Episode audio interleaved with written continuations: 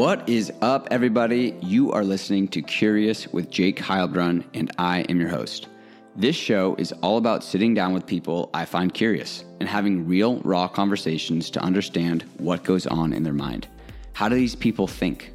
What struggles are they facing, and how do they overcome obstacles? And most importantly, we're going to keep it real. My favorite conversations are the ones where we talk about the shadow as well as the light. I want to know about these people's fears and insecurities and doubts just as much as I want to hear about their successes and wins. Because this is what I believe empowers us to recognize that we're all humans doing the best we can, and that understanding these things allows us to feel acceptance about where we are right now, and we can have some tools and takeaways from these people to improve our lives.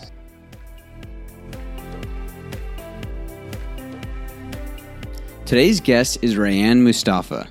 Reyanne is the CEO and founder of SoulMuch Foods, and they are notorious for their incredible cookies that are made from ingredients that would otherwise be thrown out.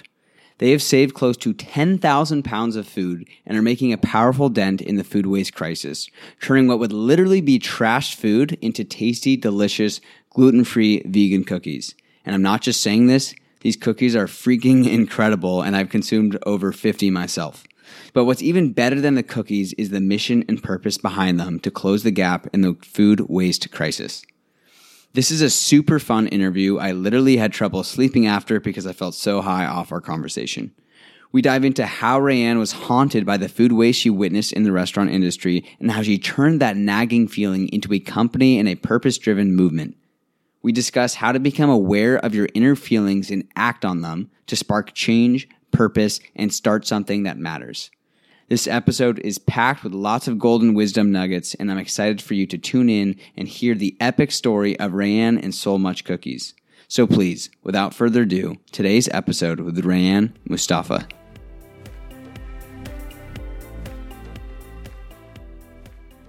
Right now, I'm reading a. I'm let my people go surfing, and I've had everyone tell me to read it, So but I actually good. haven't actually read it Yeah. until my friend Trav. You might know Travis. Travis was like, "Ray, you need to read this," and it's so funny because I'm relating to everything that he's saying in the book because it's like. I wish that people talked more about the harder times because seeing Patagonia now, it's so hard to relate to that company. Yeah. Even though we're like, oh, I want to be the Patagonia food.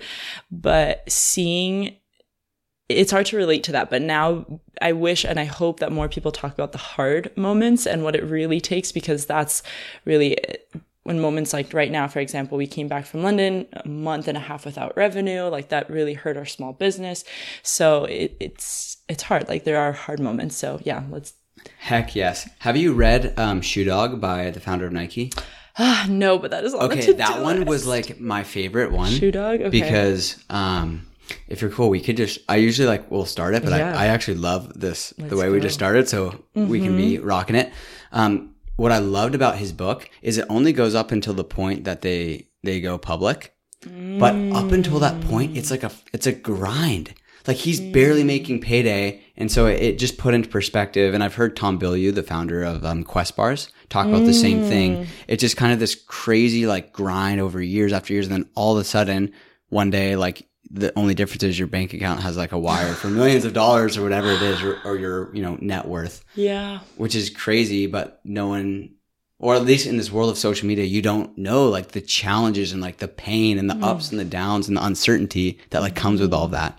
Yeah, and I think it's now it's slowly becoming more acceptable to show that raw vulnerable side, but it's still like even I was telling the team I was like you guys maybe we should, you know, post about this and that and we all were a little bit hesitant to talk about how hard it is because it's so much easier to talk about the celebratory moments when things are good, but yeah, I, I think being able to relate to example, even the quest, even you talking about the c- founder of Quest Bar, or even Nike, hearing that grind in and grind out, I'm like, oh, I can relate to that. That's Yeah. where we're at right now. And it feels like sometimes there's no end in sight. Like, is this just going to be how it is forever? Um, but yeah, seeing that there are examples out there is is what keeps it going for sure. A hundred percent. And I know when I see those, it like makes me like, oh yeah, mm-hmm. I'm not the only one feeling this. And it like, mm-hmm. there's something about that vulnerability that's just so refreshing. Yeah, for sure. Okay, so I have a million questions for Yes, you. yes, so yes, much yes. cookies are. You guys are probably like my favorite food company. Period.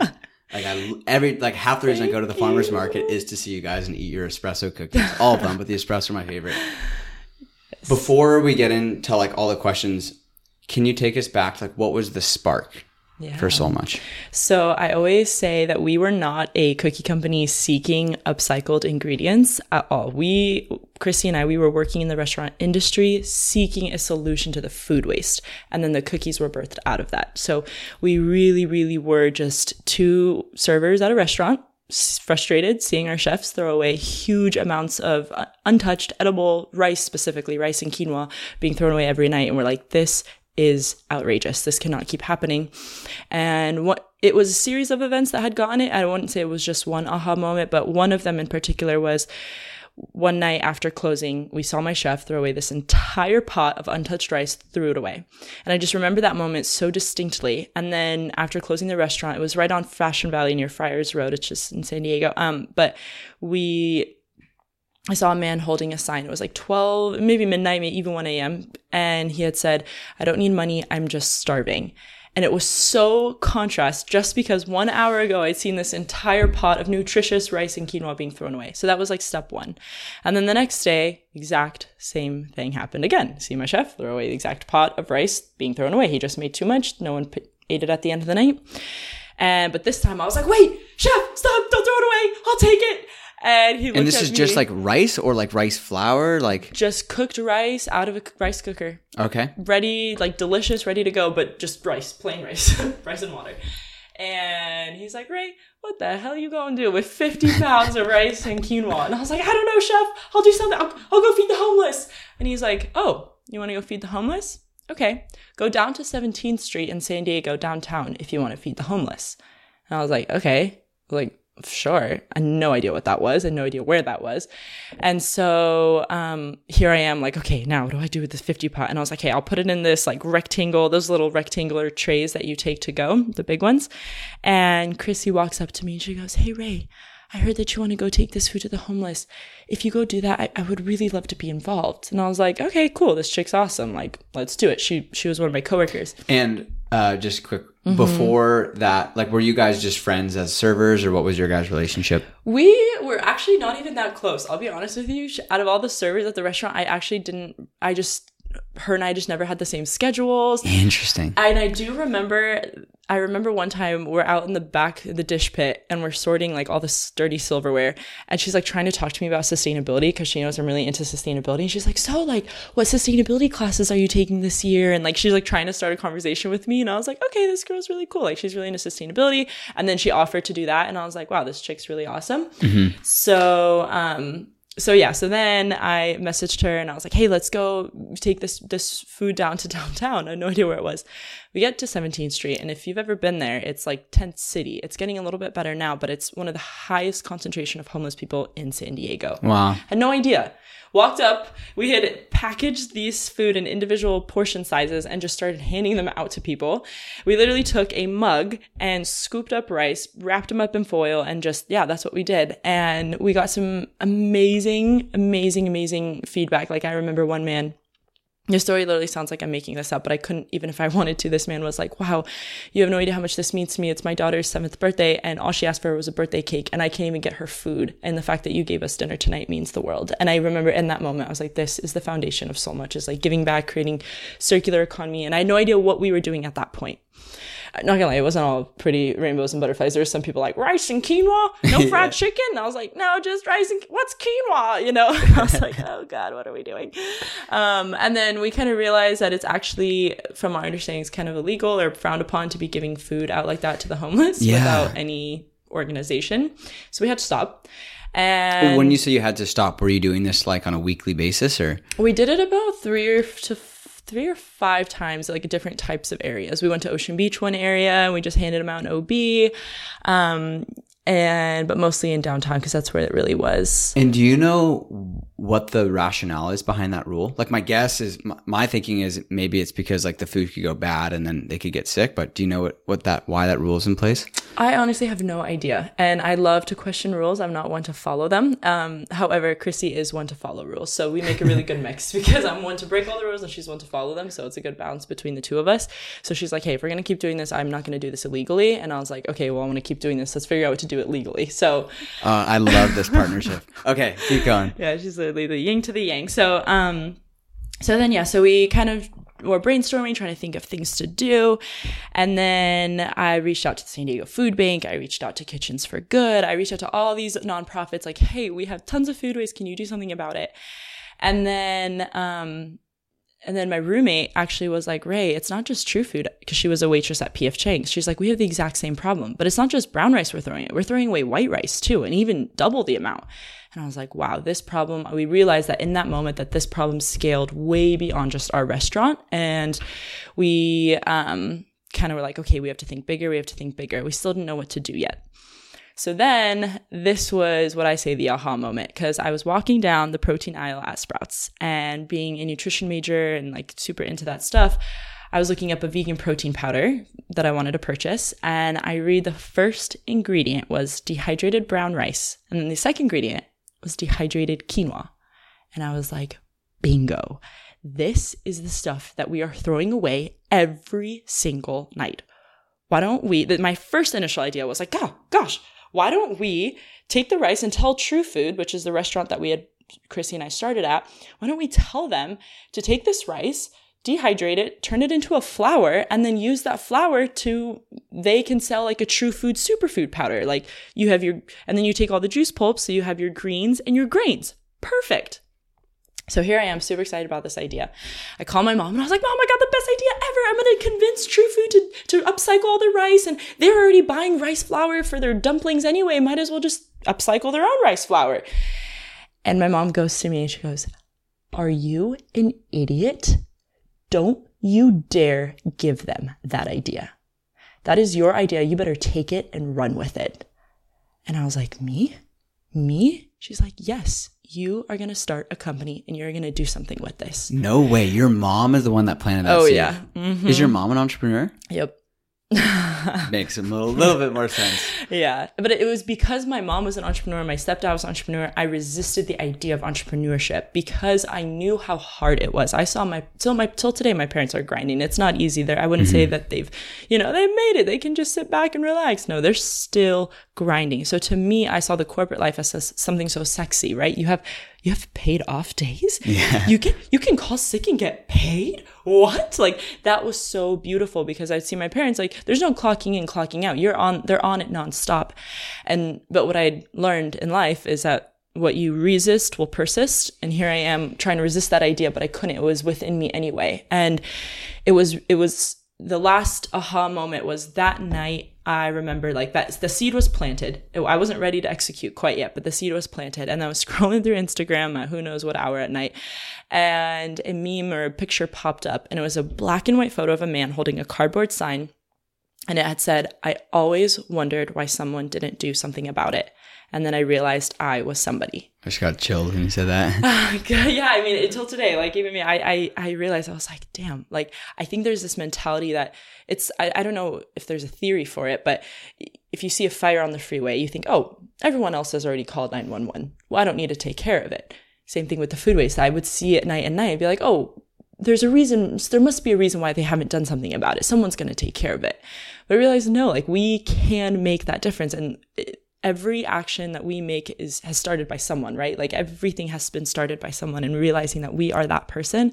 It was in that moment that I realized, wow, I can actually do something. And um so yeah, so kind of sat on the idea for a little bit and then just in, when you say sat on the idea, so like I'm just curious about the timeline, right? So, what? So it's like the night, ha- the first night when you guys go to pass out food to the homeless. Then how long after is this the epiphany in Sprouts? it's probably about a month later. So a month later, and then now it's like you're sitting with the idea.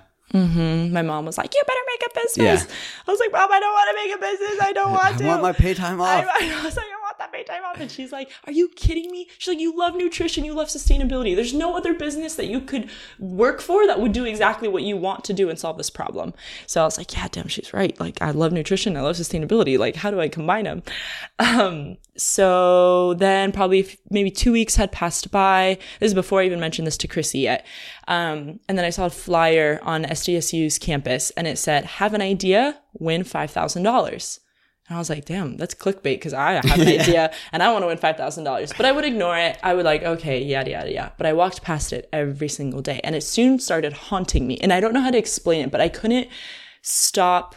like it was almost it was this feeling that I couldn't resist any longer. It was almost like I had to do this. And I'm not one, to be honest, I'm not one who like knows my intuitive side too well because I feel I'm so indecisive all the time. So it's hard for me to understand what my intuition really seeks.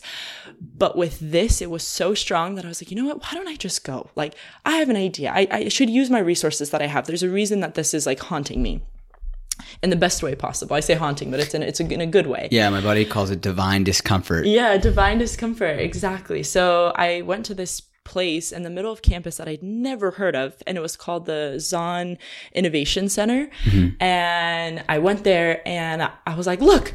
And I brought, I remember I brought the protein powder box with me. It was empty. I bought it that day. And I was like, look, I had this idea. My restaurant wastes all this food and I have pro- people are using these ingredients and I don't know what to do. Can you help me? And she's like, okay, relax, apply. And then if you make it, then we'll move forward from there. So we applied, or I applied. And then once I got accepted into the program, um, which took about a week, um, I was like, okay, I knew my strengths. I knew I'm very good at inspiration and getting people excited, but I also know my weaknesses. And my weaknesses is execution. I have a thousand ideas a second, and it's so hard to actually execute them. So I knew I needed a partner. So you knew this, like, you genuinely knew this in that moment. Yeah, it was kind of weird. Like, I never thought I was gonna have like a co-founder or a co-partner. I'm just like laughing because like the similarities in my partnership. Oh, have you yeah? read the book Traction? No, you give me talks, so many good books to read. Here, I'll give it to you. It's um, it talks about like the visionary integrator relationship, and so I'm guessing Chrissy is fully the integrator, huh? Oh yeah. Oh, okay, this yeah. is so good. Keep going. I just no, like, oh, need, this I is so that. cool to like see it. You know? yeah, for sure. No, it's so. Um, no, this is actually a quite funny story. So, okay, we make it in, and then I was like, okay, well, this is gonna happen. We gotta do this. And at the time, I was still thinking, like, no, I wanna do a nonprofit. I wanna just give back. I just want the whole world to be great. And I still have that mentality. I was not wanting money. Like, money was the last thing on my agenda. My focus was getting food waste out of the trash can and getting it into the mouths of the people that need it. So at that time, it was, my mind was nonprofit. Anyway, so I pull Chrissy and I call her and I was like, or I texted her, I was like, Chrissy, I have the best idea ever. It's literally going to change your life. You need to meet me at the library at SDSU at 3 p.m. if you are free today. Like, this is a game changer. Like, it, you will, ne- you will never live life the same after this. Like, trust me, you need to come. Meanwhile, Chrissy's reading this message and she goes, Oh dear Lord, she wants me to be in a pyramid scheme she's gonna try and sell me on freaking Herbalife or whatever the next energy drink is. And she's like, okay, I'm gonna meet her and I'm just gonna hear her out and I'm gonna have to try to convince my friend to get out of this pyramid scheme. So she walks into the library. I see her walking in thinking like, okay, here I am to try and console. I'm thinking like, you're about to marry me for the next yeah. X amount of years to make a business with each other. And here I am, I'm describing to her this business. I just remember the look on her face and she's like so confused. she's like, whoa, whoa, what, what is going on? Um, and I was like, dude, like we can create this company. We can, we can this nonprofit. We can give back every, every product we sell. We can give one to the homeless, like Tom shoes. Like we can do this. It'll be the Patagonia food. Like heck yeah, like blah blah blah. And I know that I'm so inspirational, and I really can talk someone up, and that's I would say my strength. However, I feel like most people in that moment would have just been like, heck yeah, let's do it. Like let's do it. But she was so analytical. She was able to be able to sift through my fluff and my bluff, honestly, because a lot of it was bullshit. I had no idea what I was doing she was able to see through that all and be like, you know what? I'm going to need time to really create a chart, write the pros and the cons of this. And if I'm going to commit, I com- when I commit to something, I commit all the way. I don't half-ass things. So if I do this, I really need to think about it.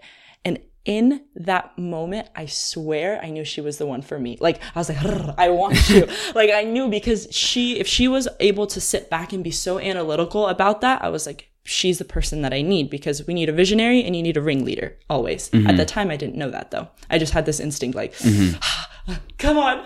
And then I think two days later, a day later, she was like, look, I meditated. I did yoga. I talked to my boyfriend. I did everything and I could not figure out enough cons. Like all I saw was pros. So she's like, let's do this. Wow. And that's kind of how it all started. No way. I, okay. I love so many things I love about this. first it's like you have that like classic visionary like fire. Mm-hmm. and it's so cool that you have the awareness to like and even that you had the awareness in that moment to know like you you're like I'm really good at this and I suck at this, which I think is actually something to me that's like one of the most inspiring things you said because everyone has a gift. Like everyone is good at something. And if you don't recognize what you're not good at, then that will be your block. But if you can be like, oh, this is where I need support and that you could see and, and feel like you're, it sounds like you are very intuitive. You're like, yep, like you're, like you're picking up what I'm not putting down. You know what I mean? Thank That is so funny to me.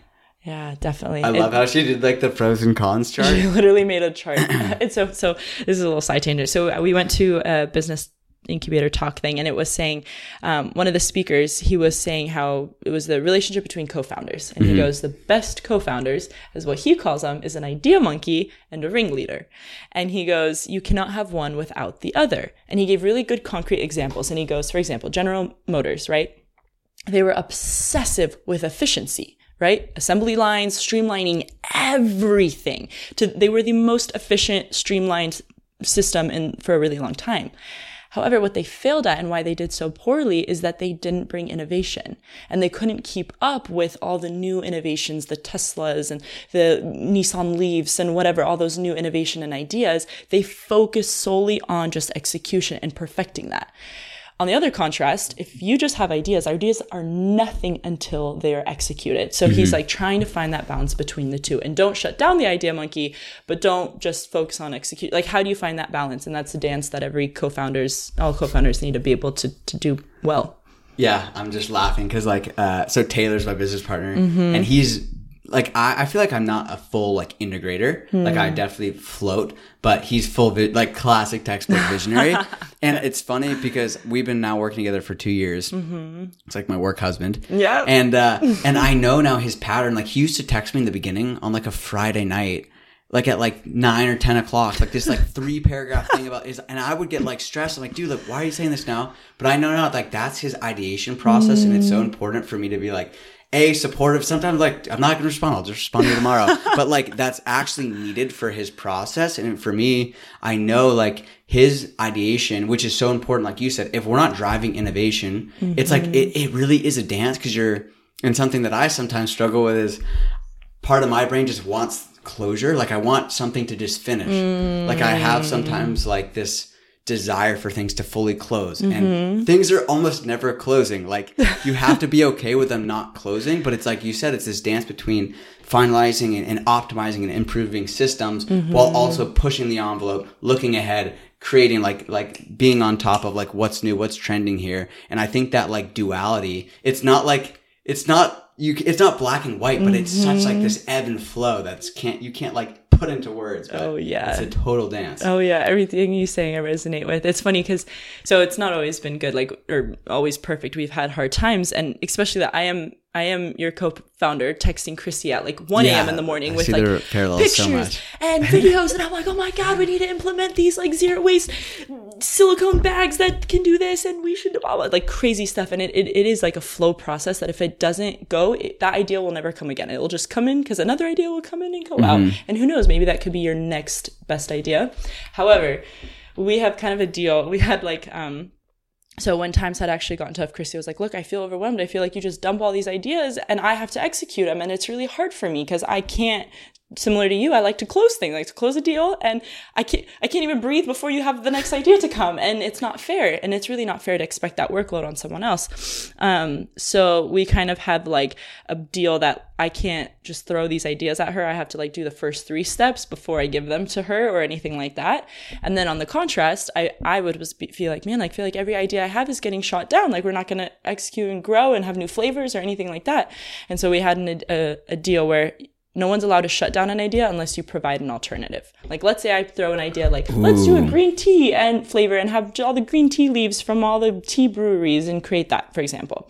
And the teams, let's say the team doesn't want it. The team's not allowed to say, no, we shouldn't do that. They're allowed to be like, okay, maybe instead of green tea, we do an apple flavor and we take all the ugly apples from Vons and we do that something instead. So, um, it's a, you're not allowed to shut down idea unless you provide an alternative, or I'm not allowed to just dump ideas on someone unless I do like the first three steps and like actually do research and see if the idea can actually be implemented. So it's a little balance that we've had to, to find. I love that. And I think it's so important because as you guys work together, like I'm sure there are times where you're gonna I don't want to say butt heads, Oh, for but sure. but that it's great that you guys were like conscious enough to be like, okay, well Mm-hmm. here's like and and both sides of it. It's like okay, I can't reject your idea, but you have to do some of Mm-hmm. it too.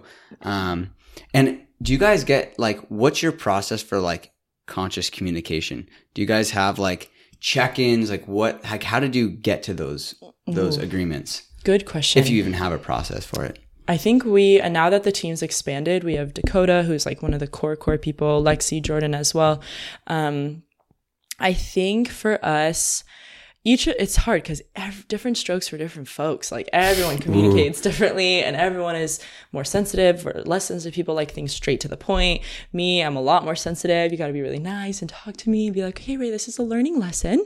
Like, and so I think we're still learning how to do that. Um, I'm the kind of person if something if I if I upset you, tell me right then and there. I need to know. I need to fix it right now. Otherwise, I'm going to overanalyze it and be like, why is this person upset with me? And Chrissy is the kind of person where she needs to cool off, and then you talk to her when she's ready. So I think what's important is finding people's technique and then creating a plan that way. So I don't know if we have an exact plan because every single person's different. Dakota likes to communicate differently. Jordan likes to communicate differently. Um, but I think that's something that we still can improve on on how to have those. We're, we try to have check-ins, but it it is quite hard because every time we check in, it's like, yeah, I'm good, I'm fine, and then it's like straight to the grind, right? Yeah. So, but I think making time for that mental space is crucial. And how like how old are you guys? Um, I would say Chrissy's our mama, so she's 29. Oh, I, I meant the business. Oh, oh, oh. um, I was gonna be like, I'm 24, Dakota's 23. It's Um, a young company. we are actually, as of today, September 27th, 2017, we are two years old. No way. Happy birthday. Thank you. I mean, well, not filed business. I was actually looking at my memories on, you know how iPhone you can search like the exact day last year, and we exact. It's funny. I can show you the photos, but we were in my garage last year, September 27, 2017, in my garage floor, taking rice and quinoa, putting it into those metal trays, grinding them up. At this point, we're like, okay, we'll decide we're going to be a business. Um, and Chrissy and I are sitting on my floor, and I have a picture of like my ex boyfriend taking a picture. He's like, "You guys are gonna want this photo in the future." And I just remember Wow. like, "Babe, stop! This is so embarrassing. Like, don't take a picture right now." He- I'm so glad he did because um, I just sent it to the team today, and I said, "Hey, look, look where we were two Wow. years ago." So And so, so you like, I see like the initial stuff, but I think like what it's, it's like, okay, like what were like the next steps? Like you don't have to go super into the weeds, but I'm like, Mm-hmm. what do you do? So like now you got the quinoa stuff. Like, do you just get like a business license and then like, like how do you, what are the next things that you guys did? Yeah, so similar to what you had said, knowing your strengths and the weaknesses. So what we focused on, we joined the business incubator, which At was San Diego State? Yes, which was crucial. So I think that starting a business, getting in touch with the resources you have is first and foremost, especially if you have no business background and you're just passionate about an idea. There's, you know, you can go to the city and get experience, like help there. You can get online mentors, Skillshare, like there's tons of things. Mm-hmm. So just utilizing resources, I think is first and foremost. Second, they literally adopted us what I call startup virgins. Like we were so innocent, we had no idea what we were doing. And then what we really tried to focus on was I focused on recipe development and brand. Chrissy focused on all what I think like the actual hard, hard, hard stuff was create, creating a roadmap to getting a food license, a food permit, getting, being able to sell the food. And all those take months and months. Mm-hmm. So while all of that was getting prepped, I was day in and day out creating recipes and taste testing and taste testing, like asking my neighbors to try the cookies, asking my friends to try the cook. Like every single night, I would be baking in our kitchen, and I would do it probably after like oh, 9 p.m. when all my roommates would be sleeping, so I wasn't disrupting them. Otherwise, they'd probably kick me out and be like, "Ray, all you're doing, is eating in the kitchen the whole day. You can't be in here." Um, go to school and then come back and just bake. So we really divided and conquered. Chrissy did all the permits, legal stuff. She filed us as a corporation. She got us on a contract, all the things that I still don't know how to do. So if I had to do this all over again, I'd be like, uh, I actually don't know how to do that stuff. Yeah. Um, and, sh- and I did recipe development. Finally, um, we got to a point where it was funny because I became such a perfectionist when it come to the recipe because she's like, okay, great, I got all the permits, we're ready to sell. And I'm like, no, we don't have a recipe that's ready yet. And she's like, we need to sell. Like we need, we can't get better unless we sell it. And I'm like, no, I don't want to put it out into the world until it's perfect. And I guess one of the, uh, the hardest lessons I think every entrepreneur has is like, when do you actually launch and when do you keep fixing before you launch? Um, because in my mind, I was like, I don't want to potentially lose customers by them trying a bad product because I guess I had this fixed mentality that there's only so many people in the world that if I lose a certain amount of them, they'll never come back, which was so naive at the time. Um, and my mom had reminded me that done is better than perfect because you will never get perfect. And the only way to get closer to it is to get it done. And so, um, yeah, it was it was actually me and Chrissy's first like first falling out where I just broke down and I was like, the cookies aren't good. Or she, I, I had him, I had her try it, and we were right about to go to this like v- vegan influencer blogger dinner that they invited us to go to, and I was like, hey, this is our moment. We're about to get social media a spotlight. And the cookies ended up all becoming burnt and we were late and I was like, fuck, and I was so pissed. I was so frustrated. And I had Chrissy try it and she was like, they're good. Voice goes up like And I was like, they're good? They're good? They don't need to be good. They need to be great. And I remember just like throwing the pan on the thing and just being so frustrated. And I just broke down. Like I shattered. I cried. I was like, feeling like this wasn't even going to work. And I just was on my kitchen floor, like shaking and just like upset with her. And it wasn't her. I was upset with me. I mm-hmm. was upset with everything and I was ups- frustrated. And I felt like I was failing as my part where she got all the permits and I can't even get a recipe. And it was because of that break moment where I was like, I need to start all over. Like the last five months, I've been trying to make this recipe out of cooked rice and it's not working. And what I decided to do was, um, this is before what we were trying to do was trying to create a chocolate chip cookie with cooked rice. So I said, okay, why don't we try and create a cookie and then embed rice into it, if that makes any sense. interesting. So you just kind of flipped the the order. Mm-hmm. and that really just transformed it. So I was like, okay, I'm gonna bake a regular chocolate chip cookie batch, a vegan chocolate chip cookies, and then I'm gonna see what I could sub in slowly with cookies. And I was like, flour, we're using flour all the time. Well, duh, that was the original idea was to turn it into a protein. In my mind, it was protein powder, but protein powder and flour are essentially the same thing. Yeah. So it, then it clicked, and then from there on, we were able to move forward. And so once we started selling at the, we started selling at farmers markets, um, and then once you start moving, getting a little bit of traction, then you can start making other decisions, colors, fonts, names, all that type of stuff. So it really helped to just get it out into the world.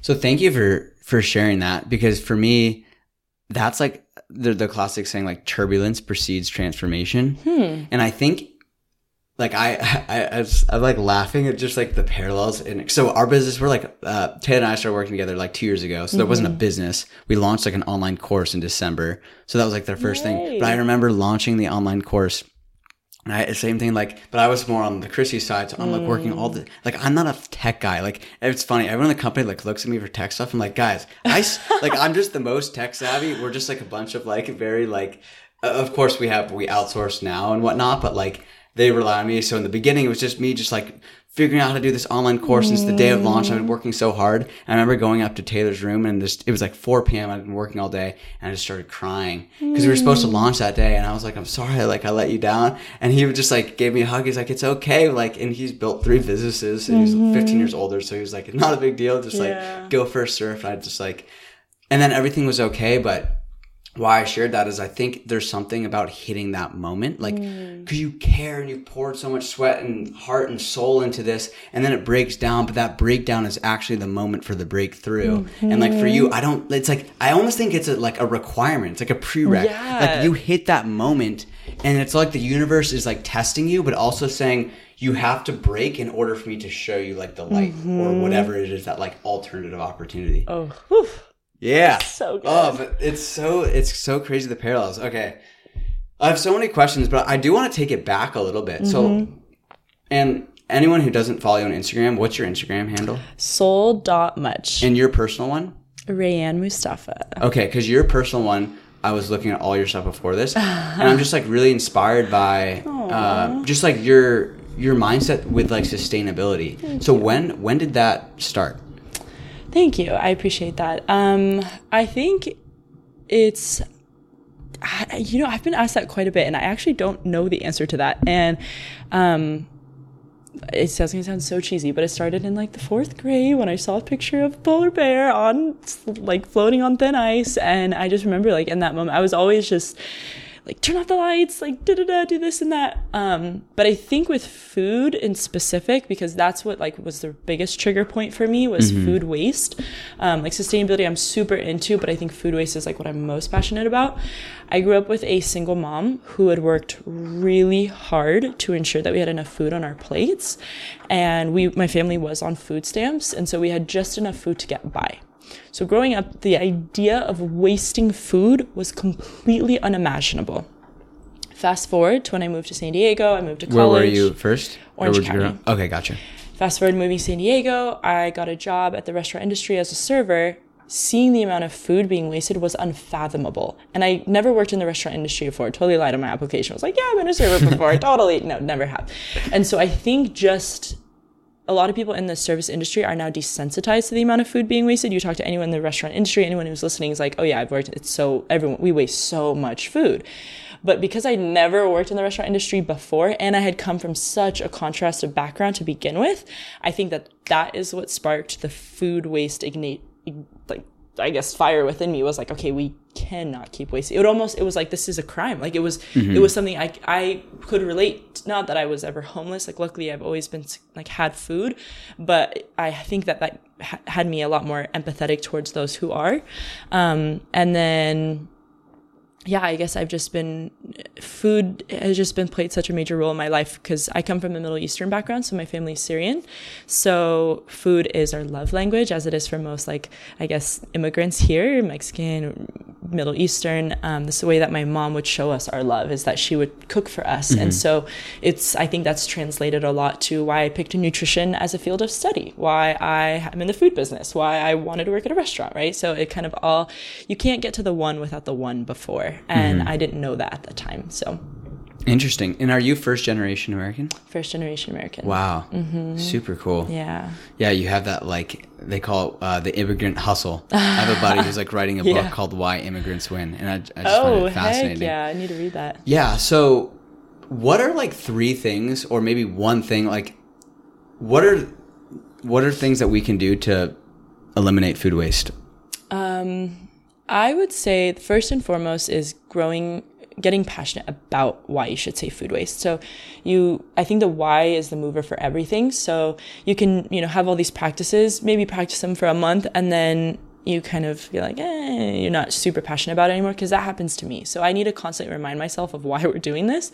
So I think watching documentaries, watching YouTube videos, just educating yourself in the topic of why the importance of food waste is important, sustainability in general. I think we all kind of know that now. Um, but I would say one specific thing would be um, kind of. I've been liking to i don't composting is really hard for people to do who are not used to composting. Um, but it is really interesting to see what you can do with all your food scraps. So something as simple as like the stems of the broccoli and like chopping that up and putting it in a saute or taking you know the stems of the carrots and putting that in boiling water and creating vegetable broth or something like that. I think those are the small things that we can do that really make you feel good and, and kind of just like oh this is kind of this is kind of cool. Look what i did. I innovated this way. Um, so i would say first and foremost though would be just to get educated on the importance of it. And i swear you watch a few youtube videos about food waste and then all of a sudden your algorithm is going to be all about like food waste tips. Yeah. and there's like tons of bloggers out there who have done such an amazing job showing people. And you can always eat so much cookies make a self plug shameless self plug there because every cookie you eat reduces food waste. Yep. And you guys have saved now over seven thousand pounds, right? Mm, we're close to 10000 now That is unbelievable. Yeah. I think it's like, of course, I love um, like the the cookies are like legitimately fucking good. Like I'm Thank not just like saying that because you're in front of me to make me feel good. Like they're actually really good. And I know for me, like when I found out about like what you guys were doing, and it also like resonated with me because I used to work at Searsucker, and that was where I mean I worked in a few restaurants before there, but that was when I was like, oh, and it was like people would like order these. like I was fully that guy. Like if someone took three bites, I would eat their food. Like I don't Oh. care about germs. Me That- too, I would just be like, dude, this is like a really nice meal. Like you're not gonna eat all these Brussels sprouts or whatever. And I just like go to town. i would too But um, oh, I got sidetracked when I was saying that. Food oh, waste. yeah. So the food waste. Um, I still got sidetracked. I don't know where I was going with that. No, it's hard when you're in the restaurant industry. People see it. Oh yeah, sure. and but I I guess it was like I don't even. it was like frustrating, but it's almost like this is where the thing you said in the beginning in the interview like really caught me is like you're you're like the person that the world is waiting for. And that's like a mm. real mind switch because i think it's easy to look at the world and be like oh like elon musk or jeff bezos are gonna mm-hmm. figure it out. And there are so many problems and within a problem you could reframe that as like an opportunity. Because i just remember seriously like i had the same thing. I would have never thought to reuse it all but i was always like all this food is being cooked and like just getting thrown out. It is bananas. Mm-hmm. But i think what what is interesting for me though is like why why like the the magnitude of that feeling inside you that that mm. determines you to act and how to leverage that feeling. Because i think if you mm. don't act on that feeling at some point it does just fade you know? Like what's your what are your thoughts on like when someone acts versus not? Great question. Yeah. Um, ooh, that's a really good question. yeah. How do you leverage that feeling? Um, I think taking small initiatives, and I'll give you an example, like not ignoring that because with so much, there was a time where we did like I would ignore. it. I would just watch my chef throw it away because I couldn't come up with a solution quite yet, and I was like, oh, okay, okay.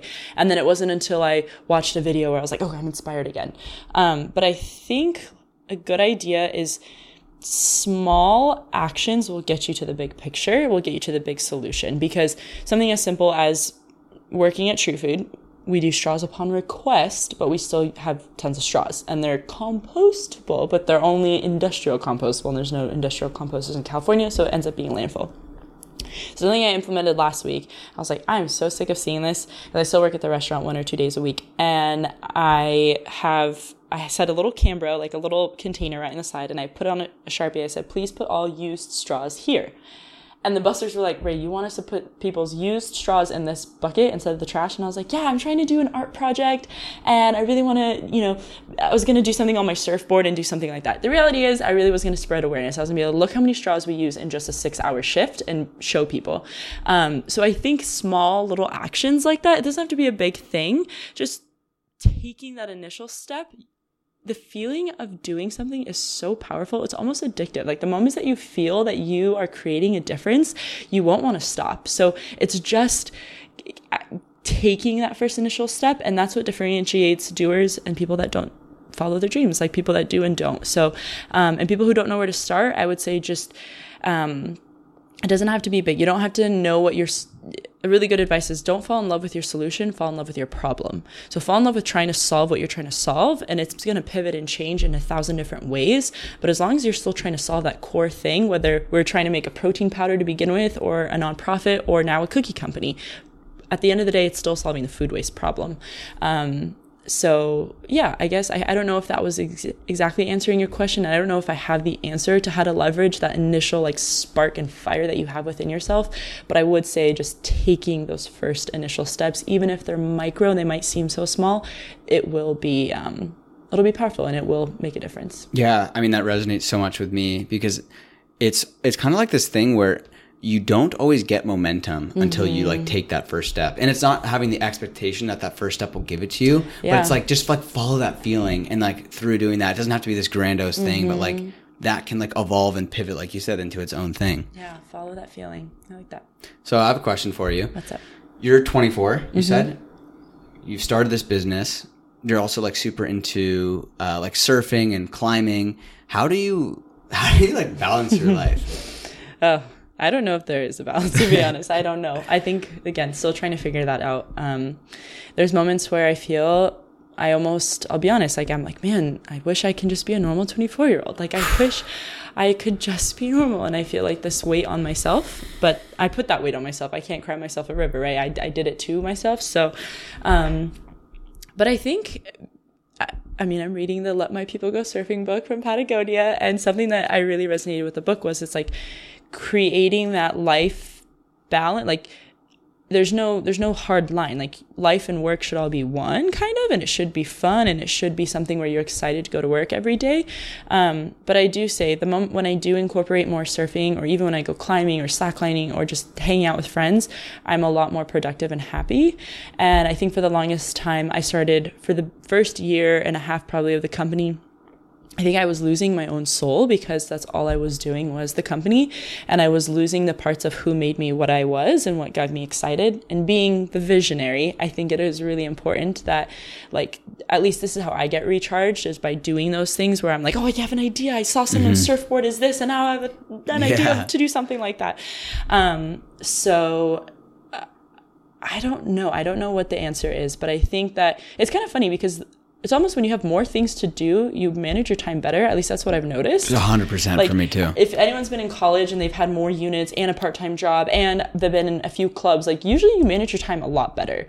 So it's almost like when I have no, nothing to do and I'm really leisure, I'm almost like, oh, I can take it easy, be a little more lazy. So I feel like it almost gives me reason to be more initiative. But don't get me wrong, like there's still days where a day, some days I, I just, I'm so, I just don't do anything because I'm so paralyzed, I'm so tired. So it's not always like we're not always like little energizer bunnies all the time. So yeah, yeah, that's interesting. And I asked too because I'm like I don't know that many people because I'm I'm about to be 23 mm-hmm. who are like you know starting something and like that's your thing, but you also like I love surfing and mm-hmm. I feel like it is a balance, but like there's days like like right now like the, what I'm feeling is I'm like fuck I just want to like let go. It's just like mm-hmm. I'm tired and it's fun. I and it's like I remind myself like I chose this path and like mm-hmm. it does mm-hmm. fulfill me but sometimes I'm just like, it's like this feeling of just really just like wanting no responsibility, mm-hmm. which I know isn't what I actually want. Like what I want is that feeling of just like flow mm-hmm. of just like being so, cause I'm always like in that like masculine, not always. Yeah. It's like a lot. I'm in that masculine, like thinking, thinking, thinking, thinking.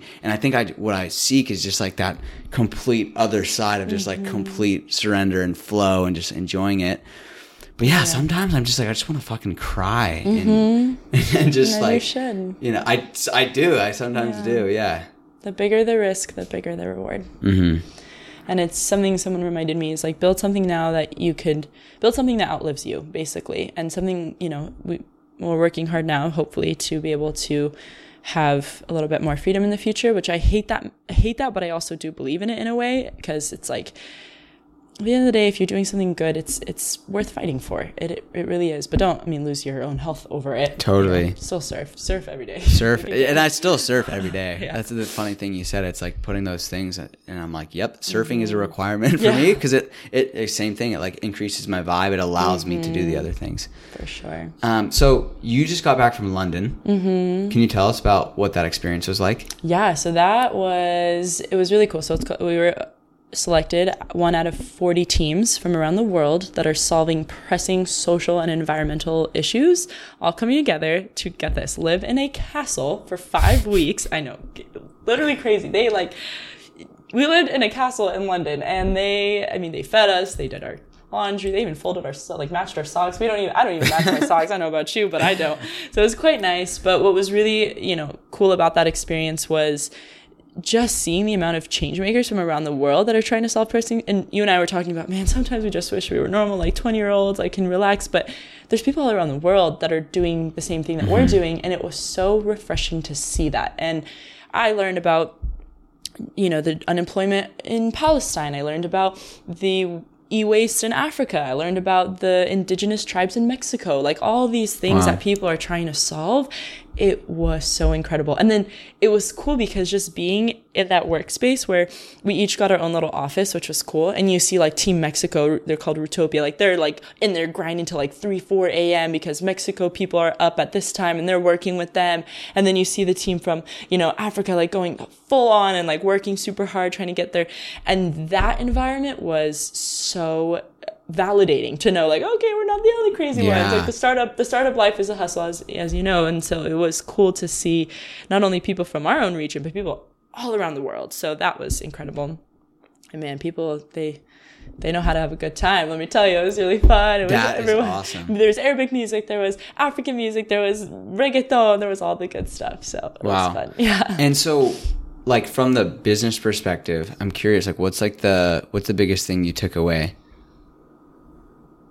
that if companies now, if every, I would say the biggest thing takeaway would, if every company now moving forward, if it doesn't have, if it's not solving an issue for a greater cause in terms of sustainability or social, it, there's no need for it in the world.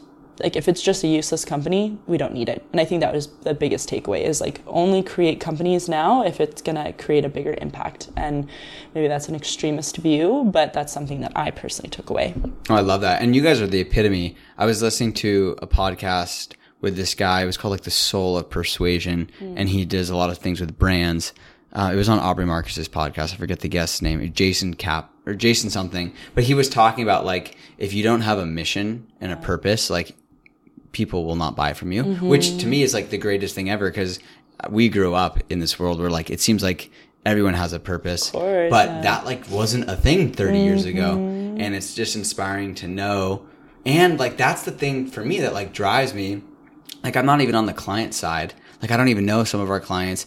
And then it, again, for me, like that, I'm like, okay, like what inspires me? It's like, like actually watching our clients TED Talks and like, mm. I'm like, oh yeah. Or like seeing the emails they get or like the speaking gigs. It's like, oh yeah, but it's, it's sometimes it's easy to get like distracted. And, and I think you're right. When you get in touch with that, like that's where you can create something beautiful because that feeling is, it's kind of infinite. Mm-hmm. Like that why is not finite, where you're not going to run out of gas if it like truly lights you guys up. Yeah, for sure. So so who, if there was someone or someone who currently like inspires you? Oh, so many people. I mean, right now, founder Patagonia is like all I can think about yeah. because to me, I just, I don't know, I have a vision of us being like the Patagonia food. And I really, truly stand behind that. And, you know, we have a goal in our kitchen that says like 1 million to save 1 million pounds. Um, but then once you get to 1 million, okay, then add two more zeros to that, 100 million. Yeah. Um, and I just think that it was so revolutionary the way he was such a rule breaker. And I love that because I can relate to him quite a bit on that. And, um, he's a visionary too. I would say also the founder of Chobani, the Greek yogurt, even though I don't advocate for animal products at all him as a person and as an individual and the way that he built his company is so people forward where it was it's just so inspiring to see how he he's similar with patagonia's vision i would say more on the social responsibility than environmental but um, I would say those two are like some of my biggest role models for sure. And my wow. mom. yeah. Yeah my mama. She's the one who came up with the idea of cookies too. Really? Yeah. Interesting. Mm-hmm. And and it is cool because I love how you guys are. It's like to me, I'm like I'm obsessed with the cookies, and that's like a fraction of why I love and believe in your guys' message and mission. Is like you're solving something that I remember feeling at Searsucker. Like I literally remember like, mm. how is this all going to waste? Is there anyone else who's doing anything similar? Yeah, so there it's beautiful right now. Uh, the food upcycle i mean upcycling in general is becoming a huge thing but food specifically. Um, there's a company that's taking like spent grain and making like pizza and pretzels from it. There's a company taking juice pulp making granola out of it. There's people taking you know mushrooms all these types of stuff. So what's beautiful though is that we don't really see these other companies and i'm not just saying this just to say this but really like we don't really see these other companies as competition because we're all players working within the same ecosystem working towards a common goal and there's plenty of yeah. food waste to go around. Like we can't even like at our our level, we can't even rescue all of it within San Diego, let alone like the you know, Pulp Pantry girl, she's doing it in, you know, Los Angeles. The the brewery guys are doing it in San Francisco. And like there's still so much food to go around. So it's like let's join together. Like let's try and, you know, combat this all together. So um but I will say there's no exact playbook for this type of business, which makes it so challenging because right you want to open up a coffee shop. Okay there's tons of resources out there. You want to open up a retail clothing line tons of resources out there. But like a food a restaurant food waste upcycling company there's not that many resources out there. So i would say that's probably one of our biggest challenges as this. And the fact that we don't have business experience to back that up is like woo! But that challenge is exciting.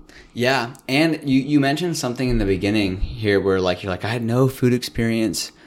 And to me that's like an asset is I think mm. sometimes we all like look at we compare ourselves to other people and we're like, oh, but like they have this or that. But like novelty, let's not forget like how novelty can actually be your biggest asset. Mm. You didn't know like other people food waste like, oh, that's normal. You're like, what is going on? Because you didn't have that experience. And so that's actually what like gave you leverage. And to me, I see you guys, I'm like, Aww. you have this like innovative drive because because you're not like you you didn't come from this like suit and tie mm. like business. You guys are like you know at least for years just like this creative and you're Thank passionate you. about you know the environment and all these different things and like that's to me your asset. Like from this third pic- third party picture, where of course I don't know the weeds, but to me that's like it's always inspiring to like remember that. Thank you. I really appreciate that. Yeah, it definitely takes a village, right? Like if if it was not for the people like you, customers coming in day in and day out and supporting and buying and and word of mouth, they're letting us be on your podcast. Like if it wasn't for that, it, it wouldn't grow. Like a movement is only movement because of the people in it. So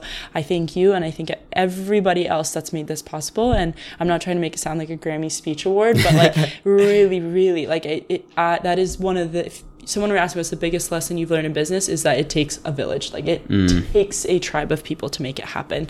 Um, so yeah, and that's what's so cool is being able to be a part of that village. Is oh, I I feel I count my blessings every day because that is what that's what's so incredible. It feels so good to be a part of that. Amen. Mm-hmm. And what would you tell someone who's listening who maybe they, they don't have this like clear sense of purpose or they've oh they, they, they want to start something whether it's a business or just be a part of something but they feel like lost or confused what would you tell that person um i guess i would say i mean if some someone who's trying to start a business or lost purpose i would say if something's drawing you in a certain direction something's pulling you really pay attention to that. Um because those kind of what we talked about follow the feeling. Um, you know don't let don't subside that because you could be doing not only yourself the biggest shame but humanity the biggest mm shame right? Like if again going back to patagonia but like if he didn't actually listen to that feeling that he was having we wouldn't have the stewardship of one of the best companies in the world today right? So um, i think that listening to that and then also you know i don't think that everyone needs to start their own business actually I think it's quite challenging and I don't advocate everyone to do it. Um, but I do advocate people getting involved with a movement, right? Like I think that there's so many sp- space for people to get involved. If there's a certain avenue, like let's say you're really into soil, you know, you really mm-hmm. dig in soil, dig in soil. Um, that was good. But, and you know, like join a, something, people who are working with soil, re, you know, something in that realm. So maybe finding you like I said, you can't get to the one without the one before. So really digging yourself deep into something that's pulling you, and then finding out maybe stepping your toes into a few things and a few avenues, and seeing where you can be of best help and finding your strengths and how and leveraging those. Amazing. Yeah, I think that feeling can't be um, overemphasized enough. Mm-hmm. And the, also why I say that is because it's not it's a feeling, so you can't like articulate it, or yeah. quantify it, but it's just like if something makes you feel uncomfortable or sad mm-hmm. because of like it's like hurting someone or something, like feel that feeling yeah. and like feel the fuck mm-hmm. out of that sadness mm-hmm. or that mm-hmm. pain because that is the feeling th- through which you know if you lean into that like that will create something beautiful. Yeah. Yeah. I love that. And so before I ask you the last question, where can people find you? Where can they find SoulMuch? How can yes, they get involved? Yes, please. Okay, so you can, Instagram is our best social media platform. Um, so it'd be soul.much at Instagram or my personal one, Reyanne Mustafa. If you want to learn about zero waste tips, I'm really into that right now. They're it's, incredible, guys. Seriously. made my own DIY deodorant from a YouTube video.